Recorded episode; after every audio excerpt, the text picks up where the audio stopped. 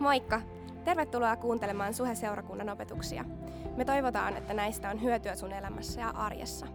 Muistathan, että sä oot myös aina tervetullut meidän sunnuntaitilaisuuksiin Kalliossa ja Tikkurilassa. Lisätietoa Suhesta ja Suhen sunnuntaista löydät osoitteesta www.suhe.net. Nauti opetuksesta! Moikka! Moi kaikille, tervetuloa mun puolesta tosiaan. Mun nimi on Jyri Vuortima, mahtava nähdä teidät täällä kaikki. Tervetuloa ihan, ihan jokaiselle, kuka ikinä ootkin. Ja tervetuloa Elina, kiva nähdä sut, sä oot takaisin. Elina on ollut Australiassa luvatussa maassa pitkään. Ja, ja sitten vieressä istuu Mario, joka on lähdössä toiseen luvattuun maahan, Los Angelesiin. Oliko se huomenna heti? Ai että, mahtavaa, hyvää matkaa ja tervetuloa takaisin kotiin. Ja, ja tosiaan vielä kerran tervetuloa kaikille muille. Me jatketaan tänään ää, Ruutin elämän tutkimista. Me, me katsellaan näiden ihmisten seikkailuja, jotka pyöri tuolla screenillä ja, ja Viime viikolla tosiaan aloitettiin, jos et ollut viime viikolla täällä, niin mä suosittelen kuuntele se saarna SoundCloudista, koska me tänään tullaan jatkaa nyt taas suoraan siitä, mihin me viimeksi jäätiin. Tämä Ruutin kirja on tämmöinen neljän luvun mittainen story, ja me nyt me jatketaan siitä kakkosluvun kohdalta. Ää, kiva, että olet täällä. Onneksi olkoon myös kaikille, jotka on valmistunut. Onko meidän valmistuneita meidän joukossa tällä hetkellä? Ei taida olla yhtään. Onneksi olkoon myös teille, joille kesäloma alkoi. Siellä on kyllä heti. Yes hyvää kesälomaa myös, myös teille. Me puhutaan Ruutin kauniista elämästä. Me varmasti kaikki me halutaan elää kaunista elämää. Me halutaan elää hyvää elämää ja me halutaan elää sitä elämää myös ikään kuin kaunista elämää myös muiden ihmisten silmissä. Tämä meidän tahtotila yhdistettynä tähän aikaan, missä me eletään, yhdistettynä sosiaaliseen mediaan on aika mielenkiintoisen ilmiön aikaan. Puhutaan nimittäin itsensä brändäämisestä. Tämä ilmiö on ollut ehkä olemassa jonkin verran jo niin kuin aikaisemminkin, mutta nyt kyllä se näinä päivinä, näinä aikoina, niin se on mennyt ihan uudelle levelille tämän sosiaalisen median kautta. Monet teistä, jotka hakee työtä, on, on, on tullut huomaamaan, että itse asiassa esimerkiksi sosiaalisessa mediassa, mediassa itsensä brändääminen on aika tärkeää jopa työn saamisen kannalta. Tässä on tietty varjopuoli. Mä luin yhdestä artikkelista, kuinka saattaa käydä niin, että, että jos sä haet jotain töi, työtä, etkä saa sitä, niin saatatkin ajatella sen sijaan, että sä ajattelisit, että, että se ei ollut mulle vaan sopiva työ ja, ja, ja näin, niin saatat ajatella, että mä en ole hyvä tuote. Ja, ja, ja tämä on aika raju, mutta puhutaan itsensä brändäämistä. Brändi tarkoittaa kaikessa yksinkertaisuudessa jonkun asian ympärille muodostunutta positiivista mainetta. Positiivista mainetta. Se on brändi kaikessa yksinkertaisuudessa. Ja, ja Pitkäsen Jesse on ollut pitämässä meille Suen työntekijöille semmoista pientä brändiworkshopia tässä viime, viime viikkoina. Jesse on puhunut siitä, että, että ikään kuin brändimarkkinointi tarkoittaa nykyään sitä, että me osallistutaan keskusteluun, että me ei vaan huudella jotain totuuksia sinne markkinoille, vaan me osallistutaan keskusteluun. Me osallistutaan siihen keskusteluun, että mitä ja miten susta puhutaan. Ja nyt kun me ollaan Ruutin kirjassa, niin mä luulen, että Ruut ei välttämättä kauheasti miettinyt itsensä brändäämistä, mutta jos sä haluat miettiä, niin, niin mä suosittelisin tänään, että et, et sun kannattaa ottaa Ruut esikuvaksi. Koska Jumala lähetti nobodyn, Jumala lähetti henkilön oman kansansa ulkopuolelta näyttämään meille kaikille, että miltä tällainen kaunis elämä näyttää. Ja viime viikolla me puhuttiin siitä, että, että, että tämän sarjan yksi tavoitteista on, on oppia näkemään kauneus kodikkuudessa. Kodikkuus, joka tarkoittaa kaikkia mahtipontisen vastakohtaa. Et, et me ei pidettäisi pelkästään kaikkia eeppistä mahtipontista tavoittelemisen arvosena meidän elämässä, vaan että me nähtäisiin pienet arjen valinnat, kauneus niissä, siinä kodikkuudessa. Koska, koska totta on se, että, että meidän elämässä ikään kuin niiden huippuhetkien ja pohjakosketusten väliin mahtuu semmoinen iso alue, jota kutsutaan arjeksi. Ja meidän elämää määrittelee tosi paljon enemmän se, mitä siellä arjessa tapahtuu, kuin ne huippuhetket tai pohjakosketukset. Ja tämän päivän tavoite on se, että me saataisiin nähdä kauneus uskollisuudessa. Että me saataisiin nähdä tänään ehkä kaiken eeppisen sijaan uskollisuus yhtenä kaikkein tavoittelemisen arvoisimpana asiana meidän elämässä. Se on tämän päivän tavoite. Jos sulla on raamattu, niin voisi tavailla raamattuja Ruutin kirjaan lukuun kaksi. Tämän päivän virallinen otsikko itse asiassa on ruut, äh, uskollisuuden ylistys. Usko, uskollisuuden ylistys. Mutta me jatketaan kakkosluvusta. Viime jaksossa me nähtiin, kuinka, kuinka Noomi lähtee miehensä ja poikiensa kanssa, eli Elimelekin ja Mahlon ja Kiljonin kanssa Moabin maahan. Mutta hommat ei mene siellä Moabin maassa ihan putkeen, vaan, vaan, vaan sekä Elimelek että nämä pojat kaikki kuolee siellä Moabin maassa ja, ja Noomi jää yksin minjöiden kanssa. Lopulta Noomi päättää lähteä kotimatkalle kohti Betlehemiä ja, ja, ja siellä siinä matkalla Noomi pyytää, että he, et, et, et, et, rakkaat minjat, lähtekää nyt ihmeessä takaisin kotiin. Ja Orpa lähtee takaisin kotiin, mutta, mutta Ruut ei suostu jättämään Noomia. Ja, ja Ruut ja Noomi päätyy Betlehemiin. Ja me nähdään, nähtiin viime jaksossa, kuinka, kuinka Ruut vetää niin sanotusti all in it Noomin ja, ja Jumalan kanssa. Ja me opittiin viime viikolta itse asiassa, että kaunis elämä alkaa antautumisesta. Mutta me jäätiin myös kiperään tilanteeseen viime viikolla.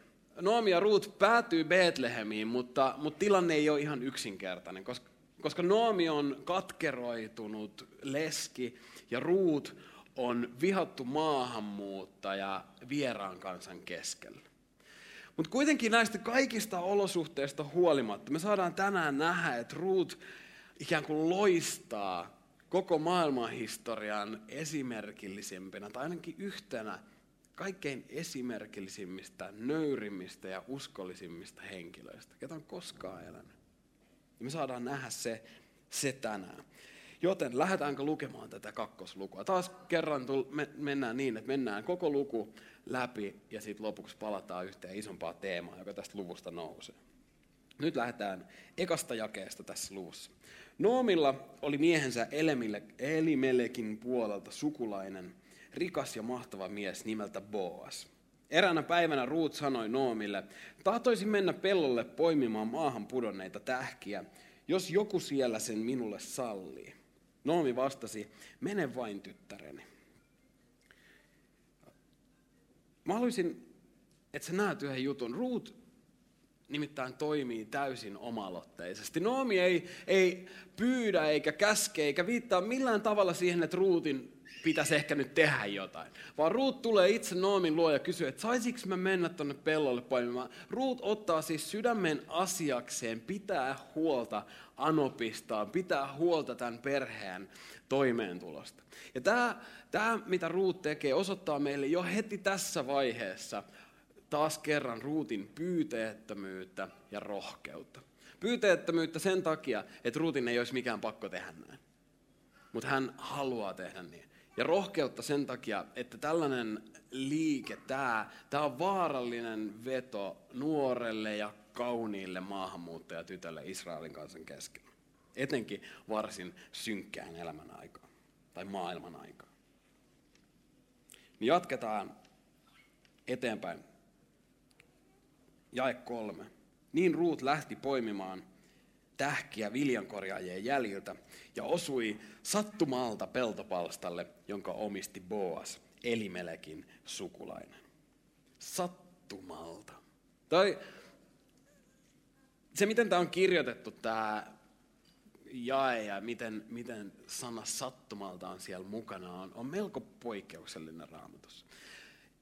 Vaikuttaisi siltä, että tämä kirjoittaja kirjoittaa ikään kuin jopa semmoisella ironisella sävyllä, että Ruutilla ikään kuin käy hyvä säkä, kun hän sattumalta osuu just Boasin pellolle. Ja kappas, kun kävi hyvä säkä, käy myös niin, ihan kohta me luetaan siitä, että kun Boaskin sattuu tulemaan just sillä samalla hetkellä tsekkaamaan oman peltonsa meininkejä. Ihana, miten mukava pikku sattuma, kun nämä kaksi ihmistä nyt just sattumalta sattuu tapa, tapaamaan tässä kohtaa. Viimeisellä viikolla, viikolla neljä me tullaan pikkasen puhumaan siitä, miten Jumalan johdatus toimii, joka on yksi tosi iso teema tässä, tässä koko kirjassa. Mutta siitä ei nyt sen en, enempää tänään Ruut sattumalta osuu just Boasin pellolle. Ja seuraavaksi meille esitelläänkin itse asiassa Boas, joka on nyt tämän kirjan toinen superstara. Se on alfa-uros, se on pelastaja, Boas. Boas on jotain verrattuna unelmien poikamiehen. Me, luettiin, me kuultiin jo, että Boas on rikas, se on mahtava. Boas on menestynyt. Boas on varmasti Betlehemin havitelluin mies. Boasin työpaikka, me tullaan sekin näkemään, että Boasin työpaikka on takuu varmasti voittanut vuosi toisensa jälkeen Betlehemin paras työpaikka kilpailun. Nimittäin ää, jakeessa neljä me luetaan, että myös Boas saapui Betlehemistä ja sanoi viljan korjaajille, Herra kanssanne.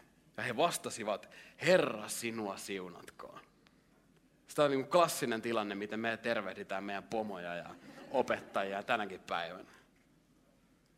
Mä luulen, että etenkin te, te jotka olette vaikka yritysten johtaju, johtajuusasemissa tai, tai, tai ylipäänsä minkäänlaisissa johtajuusasemissa, niin mä luulen, että tässä on jotain, mistä voi ottaa mallia, joku kuva, mihin, mihin pyrkiä. Vuosin työpaikassa on aika hyvä tehdä töitä. No sitten me luetaan jakeesta viisi. Boas kysyi palvelijaltaan, joka johti leikkuuväkeä, kuka tuo tyttö on? Boas näkee Ruutin ja kysyy, että kuka työ, tuo tyttö on? Ja mä helposti lukisin mun raamatusta, että Boas kysyy, että kuka tuo tyttö on? Mutta mä luulen, että Boas ei kysy palvelijalta, että anteeksi palvelija, kuka tuo tyttö on? Vaan, vaan Boas kysyy, että kuka tuo tyttö on? What? Kuka toi on?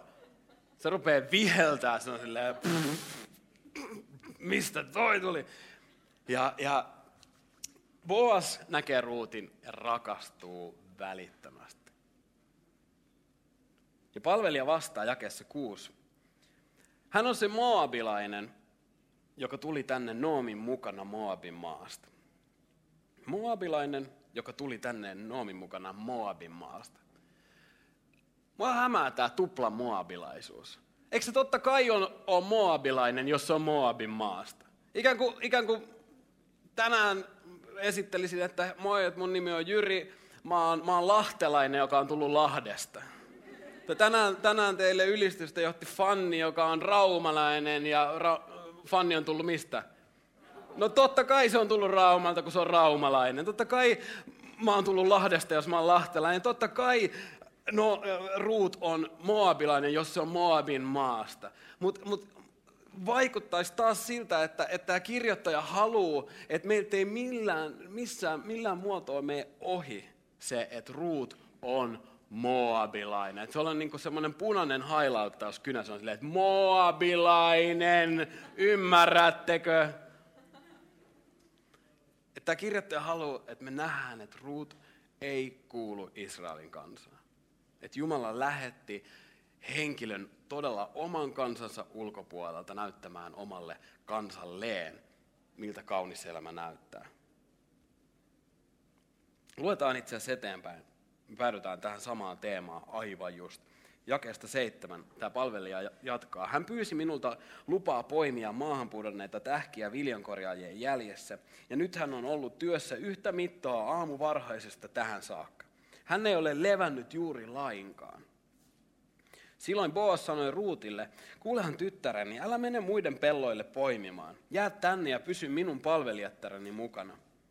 Pidä silmällä, millä pellolla minun mieheni leikkaavat ja kuli heidän jäljessään. Minä olen kieltänyt väkeäni koskemasta sinuun. Jos sinua janottaa, niin mene noiden astioiden luo ja ota sieltä vettä niin kuin muukin väki. Silloin Ruut vaipui polvilleen, kumarsi maahan saakka ja sanoi hänelle, miten sinä voit olla minulle näin hyvä? Kohtelet minua kuin tuttavaa, vaikka olen vierasmaalainen. Taas me päädytään tähän painotukseen. Ruut sanoo, että vaikka olen vierasmaalainen. Tämä on selkeästi Ruutilla jatkuvasti mielessä. Minä olen moabilainen, mä en ole Israelin, mä en kuulu joukkoon. Ja Boasin hyvyys, tämä Boasin ystävällisyys ja hyvyyden osoitus tulee Ruutille täytenä yllätyksenä. Koska Kun on tehnyt Noomin kanssa matkaa kohti Betlehemiä, ne on siinä matkalla ehtinyt puhua tosiasioista.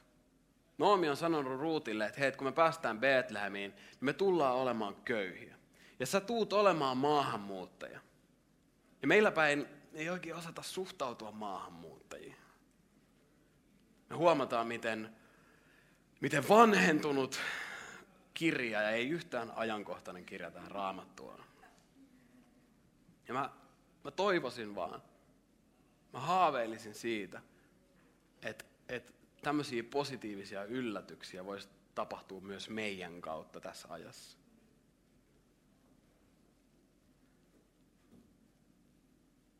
Jakeesta 11. Boas vastasi hänelle, minulla on moneen kertaan kerrottu, kuinka hyvä sinä olet ollut Anopillesi miehen, miehesi kuoltua, ja miten jätit isäsi ja äitisi ja synnyimaasi ja lähdit, lähdit ventovieraan kansan pariin. Minulle on moneen kertaan kerrottu. Boas sanoo Ruutille, että kuules, kuules Ruut, mä oon kuullut susta. Mulle on puhuttu susta. Mä oon kuullut susta ja paljon. Susta itse asiassa puhutaan täällä Betlehemissä joka puolella. Susta kiertää juorut täällä. Susta kiertää hyvät juorut. Ruutista puhuttiin vaan hyvää. Brändi tarkoittaa jonkin asian ympärille muodostunutta positiivista mainetta. Se on osallistumista keskusteluun, siihen mitä ja miten susta puhutaan. Ja nyt Ruut todella tekee sen. Ruut olisi voinut olla kaikkien ikävien juorujen suurin kohde Betlehemissä. Mutta Ruut kääntää omalla elämällään nämä juorujen mahdollisuudet mahdottomuuksiksi. Niinpä, mä oon samaa mieltä. Tämä Filippiläiskirjas luvussa 2 Paavali kirjoittaa, että te loistatte kuin tähdet taivaalla tämän kieroutuneen sukukunnan keskellä. Ruutin elämä loistaa kuin tähti kirkkaasti ikään kuin sitä tuomarien kirjan synkkää taustaa vasten. Ja mä uskon, että tämä on Jumalan tahto myös meidän jokaisen elämään. Että Jumala tahtoo, että sun elämä voisi olla jotain semmoista, että se loistaa kirkkaasti tämmöisenäkin synkkänä aikana. Että sun elämä voisi olla jotain semmoista. Että et, et, mitä jos me voitaisiin antaa ihmisille syitä puhua kristityistä hyvää tänä aikana? Mitä sun elämä antaisi ihmisille syyn puhua kristityistä hyvää? Ehkä Jumala myös saisi kunnian asioista vähän enemmän. Luetaan tämä luku loppuun. Jakeesta 12. Herra palkitkoon sinulle tekosi, niin että saat täyden hyvityksen häneltä, Israelin Jumalalta, jonka siipien alta tulit etsimään suojaa. Ruut vastasi, sinä olet minulle kovin hyvä. Olet lohduttanut minua ja puhunut lempeästi minulle, vaikka en edes kelpaisi sinun palvelusväkesi joukkoon. Kun tuli ruoka-aika, Boas sanoi Ruutille, tule tänne syömään ja kasta leipäpalasi hapan viiniin. Ruut meni istumaan leikkuuvään viereen ja Boas tarjosi hänelle pahdettuja jyviä. Ruut söi itsensä kylläiseksi ja jyviä jäi vielä ylikin. Kun hän sitten taas oli lähdössä poimimaan, Boas sanoi väelleen, antakaa hänen poimia myös lyhteiden välistä, älkääkö sättikö häntä. Voitte lyhteistäkin kiskaista muutaman tähkän ja jättää hänen poimittavakseen. Ette saa moittia häntä. Nyt Boas sanoo, että, että, että antakaa, niin kuin kohdelkaa ruutia, tavallaan antakaa sille ihan spesiaalikohtelu. Tämä, tämä, se, mitä Ruut tekee siellä pellolla, se, mitä hän sai tehdä, oli poimia niitä maahan pudonneita tähkiä. Se oli köyhien oikeus Israelin kansan keskuudessa. Se oli tapa, miten Jumala piti huolta köyhistä. Mutta nyt Boas sanoi, että no, että voitte samalla kun te kuljitte siellä, niin voitte itse asiassa leikata välillä niitä, niitä tähkiä ja heittää se vaan tälleen niin kuin niskan taakse, että antaa sen pudota sinne ja, ja sitten Ruut tulee ja, ja poimii niitä. Ja Ruut alkaa jossain vaiheessa ihmettelemään, että ihan kun nämä tekisi tahallaan tätä. Ruuthan ei tiedä tästä Boasin järjestelystä yhtään mitään. Ja me luetaan, kuinka jakeesta 17 Ruut poimi pellolla tähkiä iltaan saakka, ja kun hän pui poimimansa tähkät, hän sai ohria säkillisen verran. Ja nyt ilmeisesti tämä on aika, aika hyvä saldo yhdeltä päivältä. Hän kantoi jyvät kaupunkiin ja näytti Anopilleen, kuinka paljon oli kerännyt. Hän otti esille myös jyvät, jotka oli aterialla jääneet häneltä syömättä, ja antoi ne Anopilleen. Missä sinä olet ollut tänään poimimassa, kysyi Noomi. Kenen pellolla olit? Siunattu se, joka on kohdellut sinua noin hyvin. Ruut kertoi nyt Anopilleen, missä oli ollut, ja sanoi, se mies, jonka pellolla tänään olin, on nimeltään Boas. Noomi sanoi Minjälleen, siunatkoon häntä Herra, joka on aina muistanut niin eläviä kuin kuolleitakin. Nyt Noomilla muuttuu äänikellossa. Noomi on silleen, että kiitos Jeesus, nyt on hyvä meininki. Jumala ei ole sittenkään hylännyt meitä. Harmi vaan, että Noomi tajuu tämän vasta tässä vaiheessa. Koska viime viikolla me nähtiin, kuinka Noomi palaa Betlehemiin katkeroituneena. Hän ajattelee, että Jumala itse on kääntynyt häntä vastaan. Mutta nyt kun hyviä asioita tulee, niin hän onkin silleen, että ei Jumala olekaan hylännyt meitä. Voiko olla, että Noomilla on sitten kuitenkin usko enemmän tai vähemmän kiinni ikään kuin olosuhteissa? Ja Noomi jatkaa. Hän lisäsi, Boas on meille sukua, hän on perheemme sukulunastaja. Ruut sanoi, hän sanoi, sanoi minulle vielä, että minun pitää pysyä hänen väkensä mukana, kunnes koko hänen viljasatonsa on saatu korjatuksi. Toisin sanoen Boas antaa Ruutille duunipaikan koko loppukaudeksi. Jollakin muulla, ei, ei anteeksi, missä me ollaan, jakes 21 kunnes koko hänen viljansatonsa on saatu korjatuksi. Noomi sanoi Minjalle Ruutille, hyvä on, tyttäreni, että pääset Boasin palvelijattarien mukaan. Jollakin muulla pellolla voisi joku ahdistella sinua. Niin Ruut pysytteli Boasin palvelijattarien joukossa poimimassa tähkiä koko ohran leikkuun ja vielä vehnän leikkuunkin ajan. Mutta hän asui Anoppinsa luona. Tämä luku näyttää meille Ruutista uusia puolia.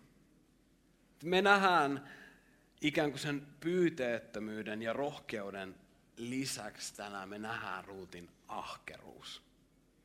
Ruutin ahkeruus, se tekee työtä käytännössä aamusta iltaan, melkein, melkein lepäämättä. Ja sen lisäksi me nähdään nöyryys. Joten me voidaan tänään lisätä ikään kuin kauniin elämän brändiin, siihen kauniin elämän pakettiin. Voidaan lisätä pyyteettömyyden, antautumisen, rohkeuden lisäksi ahkeruus, nöyryys. Tämä Ruutin nöyryys on, on mun mielestä pysäyttävää. Koska heti täällä alussa Ruut kysyy, että, että tai sanoi, että tahtoisin mennä pelolle poimaan, jos joku siellä sen minulle sallii. Nyt tämä on jotain, mitä, mikä oli sallittua köyhille Israelin kansan keskuudessa. Mutta Ruut miettii, että, no, että jos joku sen miele siellä sallii. Jakeessa seitsemän, nähdään, seitsemän me nähdään, kun palvelija kertoo, miten Ruut on tullut paikan päälle. Ja palvelija kertoo, että Ruut pyysi minulta lupaa poimia tähkiä. Taas kerran Ruut pyytää lupaa johonkin, joka on hänen oikeutensa. Ja jakeessa kymmenen, kun, kun Boas osoittaa hyvyyttään Ruutille, niin Ruutin ensimmäinen reaktio on kysyä, että miten sinä voit olla minulle näin hyvä? Miten sinä voit olla minulle näin hyvä? Tämä on niin kaunis, tämä asenne. Koska kuinka helposti me oltaisiin silleen, että no oli jo aikakin, että joku huomaa. Mä oon tehnyt aamusta asti hommia täällä ja nyt mä tiedän, nyt on aika sille, että Jumala antaa mulle sen siunauksen, joka minna, minulle kuuluu. Myöskään me ei nähdä, kuinka Ruut valittaa siitä, että miksi ikäviä asioita tapahtuu mun elämässä. Ei koko kirjan aikana, mutta, mutta kun hyvää alkaa tapahtua, niin Ruut on silleen, että miten sä voit olla mulle näin hyvä. Tässä on jotain, jotain tosi kaunista. Mutta yksi teema, mikä ehkä nousee ylitse muiden tästä luvusta, on uskollisuus. On Ruutin uskollisuus. Ja mä ajattelen, että se mitä me voidaan tänään oppia, on se, että, että kaunis elämä kasvaa uskollisuudesta. Viime viikolla me puhuttiin siitä, että kaunis elämä alkaa antautumisesta ja tänään me voidaan oppia, että kaunis elämä kasvaa uskollisuudesta.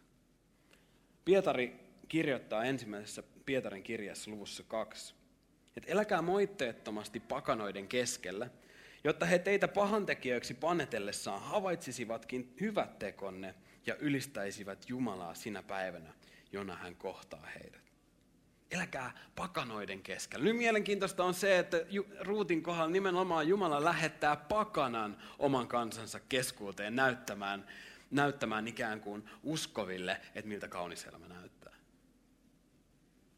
Ja Ruut kääntää ne, ne, ne huonojen juorujen mahdollisuudet niillä, sillä omalla elämällään ihan, ihan ylösalasin. Pietari kirjoittaa tässä samassa luvussa vähän myöhemmin, että, että Jumalan tahto näet on, että te hyvää tekemällä panette sulun ymmärtämättömien ihmisten typerille puheille.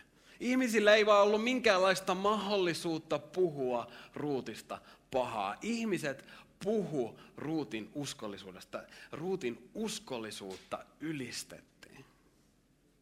Ja mä haluaisin tänään kutsua meitä elämää elämää, joka saa ihmiset puhumaan. Joka saa ihmiset ylistämään lopulta Jumalaa, niin kuin, niin kuin Pietari kirjoittaa, että, että, että ihmiset, kun ne haukkuu teitä, niin ne havaitsee teidän hyvät tekonne ja ylistää Jumalaa sinä päivänä, kun hän kohtaa heidät. Mä ajattelen, että tähän Jumala meitä haluaa tänään kutsua. Kaunis elämä kasvaa uskollisuudesta. Päivän viimeinen kysymys on, että miten? Miten tämä tapahtuu? Mä ajattelen, että, että Jeesus antaa meille aika hyvän, hyvän vastauksen. Luukkaan evankeliumissa luvussa 16, jakessa 10. Jeesus sanoo, että joka on vähimmässä luotettava, se on luotettava paljossakin. Vastaus on uskollisuus vähässä. Tämä on se kuva, mikä me nähdään ruutista, kun hän pitää huolta anopistaan, kun hän kerää tähkiä siellä pellolla. Hän tekee sen, mitä hän voi. Hän tekee sen, mitä, mitä hän pystyy tekemään. Ja loput on, loput on Jumalan käsissä. Tiedätkö, sun uskollisuus ja asenne tänään ratkaisee sun tulevaisuuden. Sun uskollisuusasenne tänään ratkaisee sun tulevaisuuden. Ja nimenomaan uskollisuus niissä pienissä asioissa. Hillsong-seurakunnan perustajapastori Brian Houston sanoi tällä tavalla.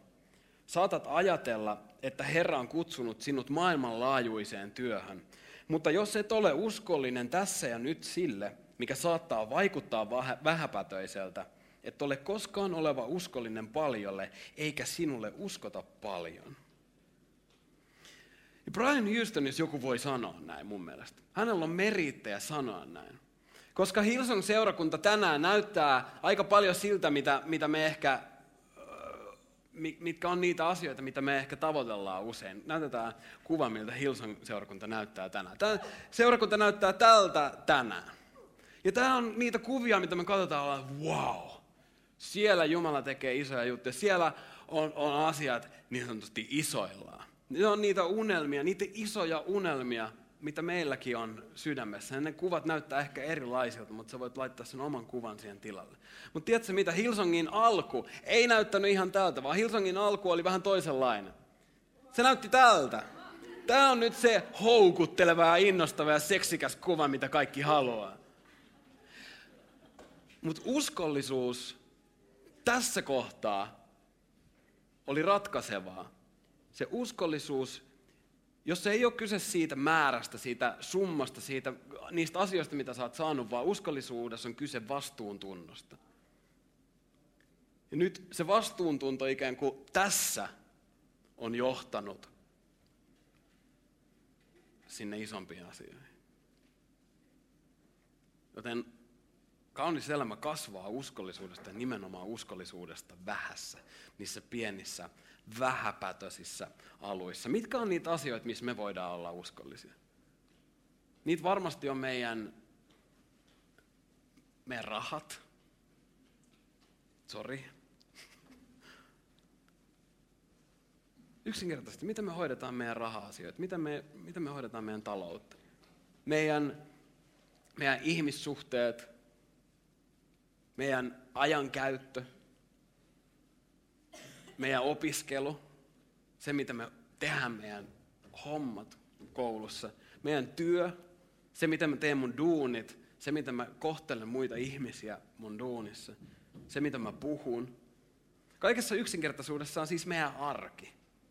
Se on se, missä me voidaan olla uskollisia. Se uskollisuus siellä ratkaisee sun tulevaisuuden. Se ratkaisee myös niitä isompia unelmia, mitä sulla on.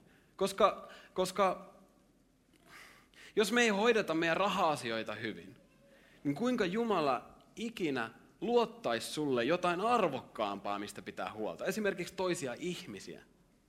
Jos, jos me tehdään meidän duunit sille just ja just maaliin, mennään sieltä, missä aita on kaikkein matalin, niin miten ketään ikinä kiinnostaisi kuulla sun uskosta?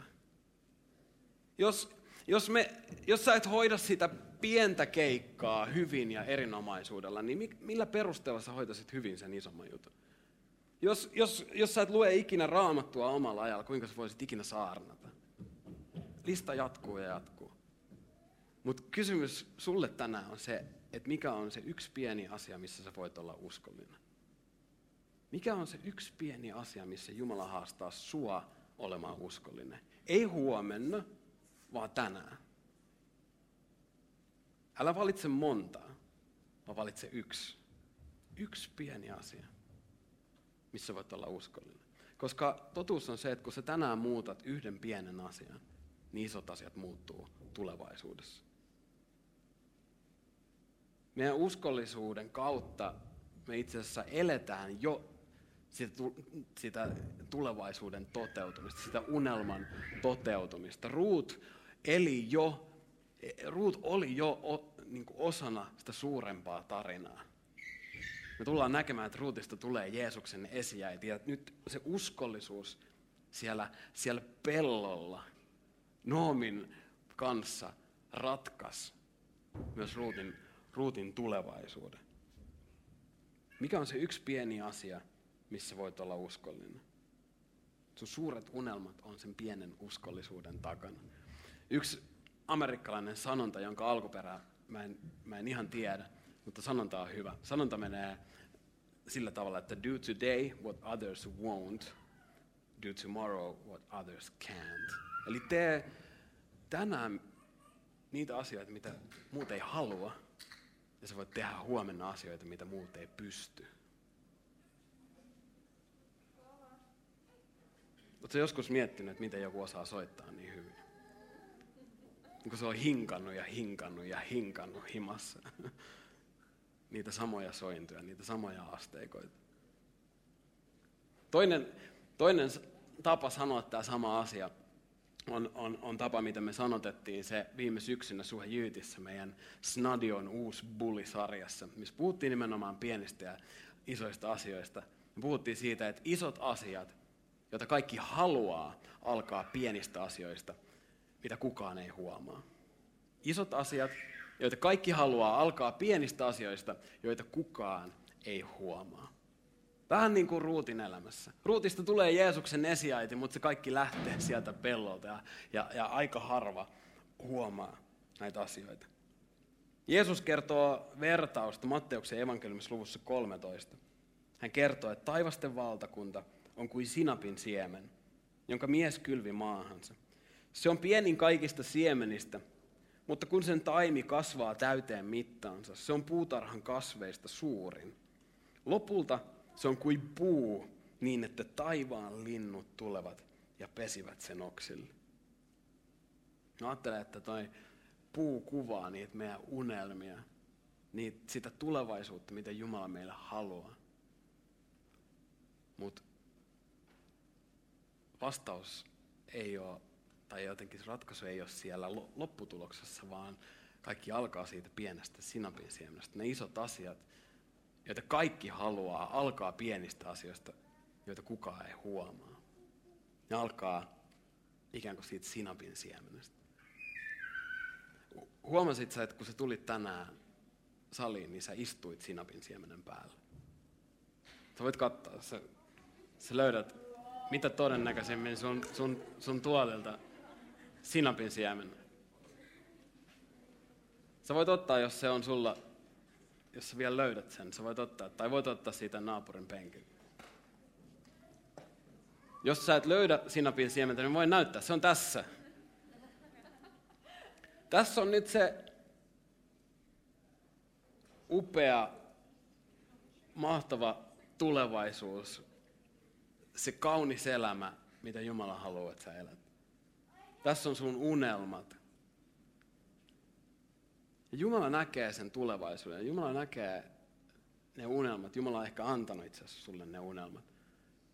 Ja se kaikki on pakattu tähän pienään siemenään. Se puu, joka siitä sinanpiesiemenestä kasvaa, on jo täällä sisällä ikään kuin.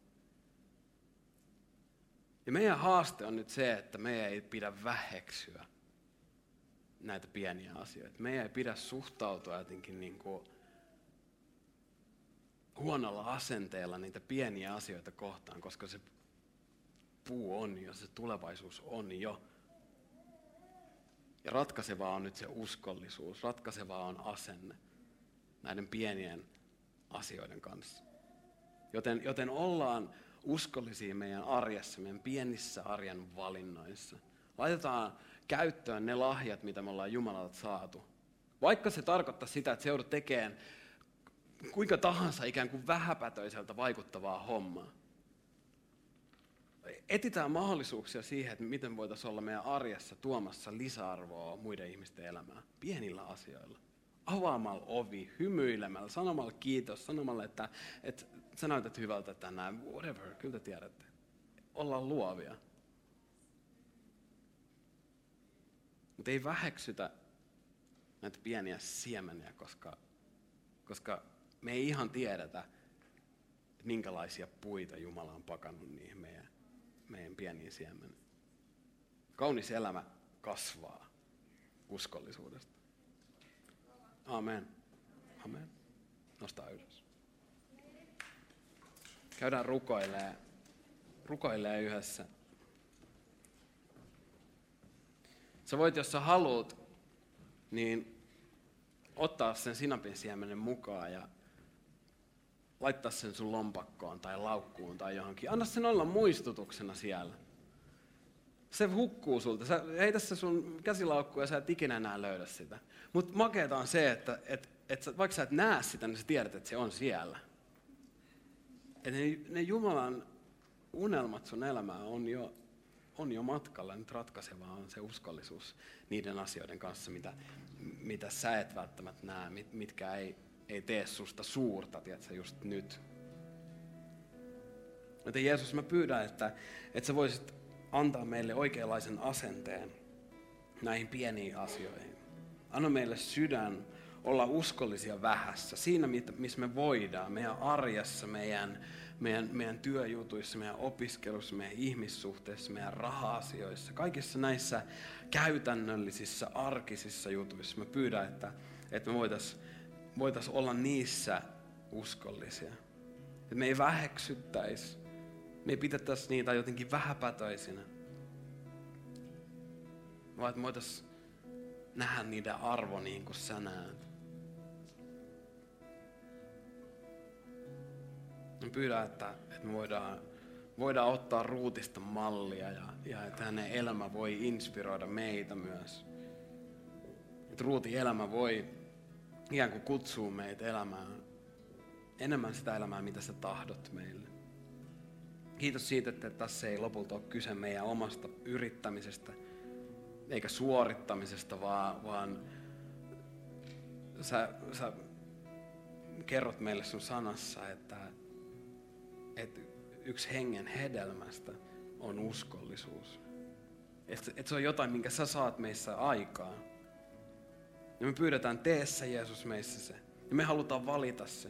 Me halutaan valita uskollisuus. Me halutaan valita sun tie, sun tahto meidän elämään. Koska me tiedetään, että, että kun me kuljetaan sun tietä, kun me kuljetaan sun tahdossa, niin, niin se, siitä seuraa pelkästään hyvää meidän ympärillä myös. Pyydetään, että me saataisiin elää elämää, joka, joka saa ihmiset puhumaan puhumaan hyviä asioita, puhumaan hyviä asioita susta, että me voitaisiin olla tuomassa hyvää mainetta sulle Jeesus täällä pääkaupunkiseudulla. Sitä mä pyydän Jeesus. Anna meidän elää elämää, jolla, jolla on merkitystä, jolla on vaikutusta. Hyvällä tavalla. Opeta meitä olemaan uskollisia vähässä. Samalla aikaa, kun me ollaan rukouksessa, voidaan pitää silmät kiinni ja päät painettuna. Tässä Ruutin kirjassa on, on koko ajan ikään kuin semmoinen tietynlainen pohjavire. Se on, siinä kulkee koko ajan suurempi tarina. Ja se suurempi tarina on se, että, että pelastus ei ole joku kylmä vaihtokauppa meidän Jumalan välillä, vaan pelastus on rakkaustarina. Ja tänään tästä luvusta me löydetään itsemme, koska me ollaan Ruut. Ruut sanoo Boasin edessä, että kuinka sä voit olla mulle näin hyvä, vaikka mä oon vierasmaalainen. Ja mä en tiedä, onko sä koskaan ajatellut sitä, kun me ollaan täällä Suomessa, että me ei alun perin kuuluta Jumalan kansaan.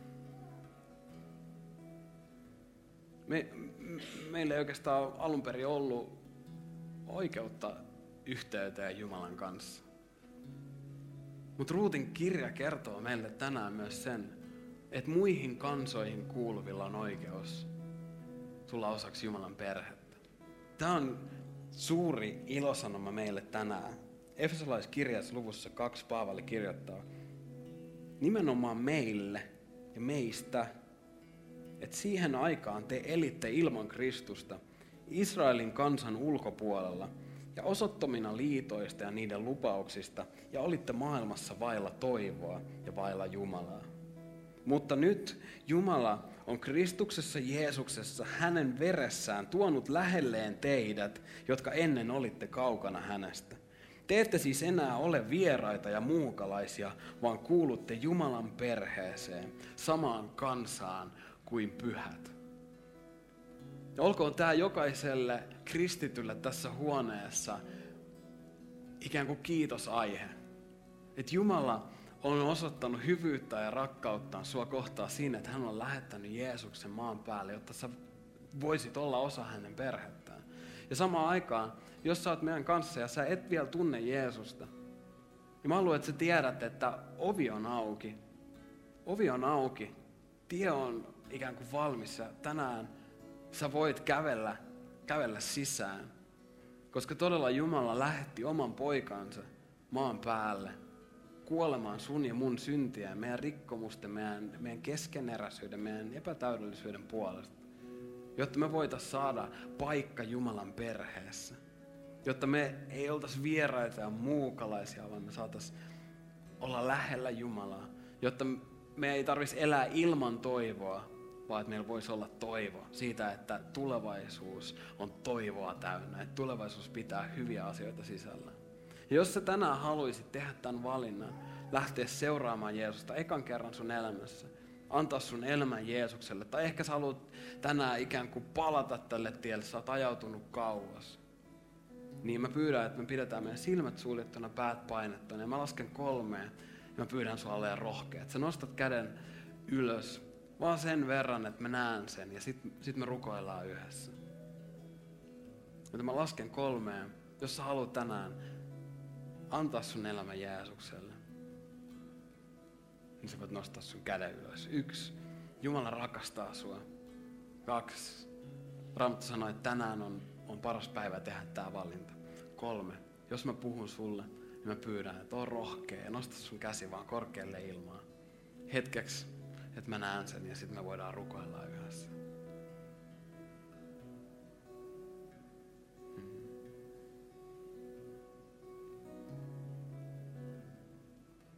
Tehdään niin, että, että rukoillaan.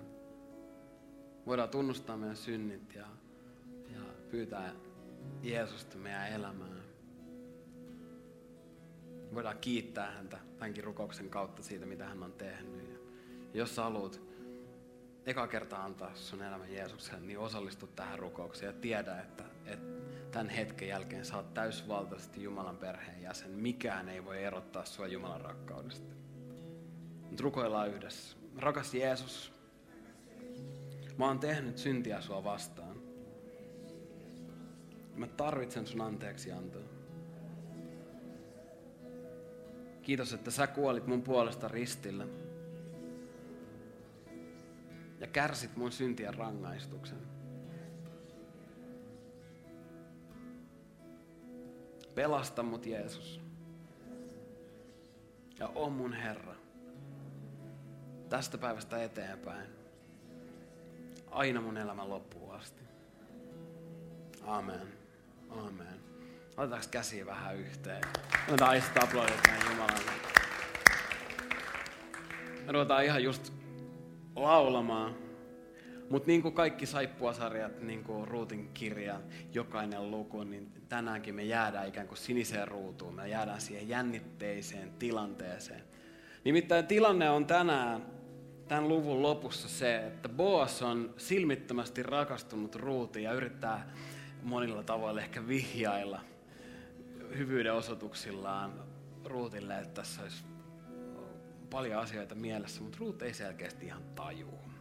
Ja me jäädään vähän semmoiseen, on mennyt kauan, kauan sadonkorjuu vaan kestää ja kestää ja kestää, mutta Ruut ei vaan tajuu. Ja samaan aikaan myös toinen, toinen tilanne on päällä. Selkeästi Noomi ei ole lopulta ihan, ihan tyytyväinen tähän tilanteeseen. Tämä kakkosluku loppuu sanoihin, että mutta hän asui Anoppinsa luona. Ja, ja luku, luku, kolme, luku kolme alkaa siitä, että Noomi sanoo, että, että mä tahtoisin hankkia sulle oman kodin. Selkeästi Noomi huolehtii Ruutin tulevaisuudesta. Ja se kuva, mihin me tänään jäädään, on siis se, jossa Noomi ja Ruut halaa ja kamera kääntyy sinne Noomin puolelle ja me nähdään ne Noomin vähän murheelliset kasvot. Ja se miettii, että mitenköhän tämä tästä jää. Siihen me jäädään, siitä me jatketaan ensi viikolla. Nähdään sitten. Moikka! Kiitos, että kuuntelit. Ota rohkeasti yhteyttä, jos haluat tietää lisää suhesta. Sä löydät meidät Facebookista, Instagramista ja Twitteristä nimellä Suheseurakunta. Jos sä haluat olla mukana tukemassa tätä työtä taloudellisesti, siihen löydät ohjeet kotisivuiltamme osoitteesta www.suhe.net. Nyt mä toivotan sulle siunattua viikon jatkoa.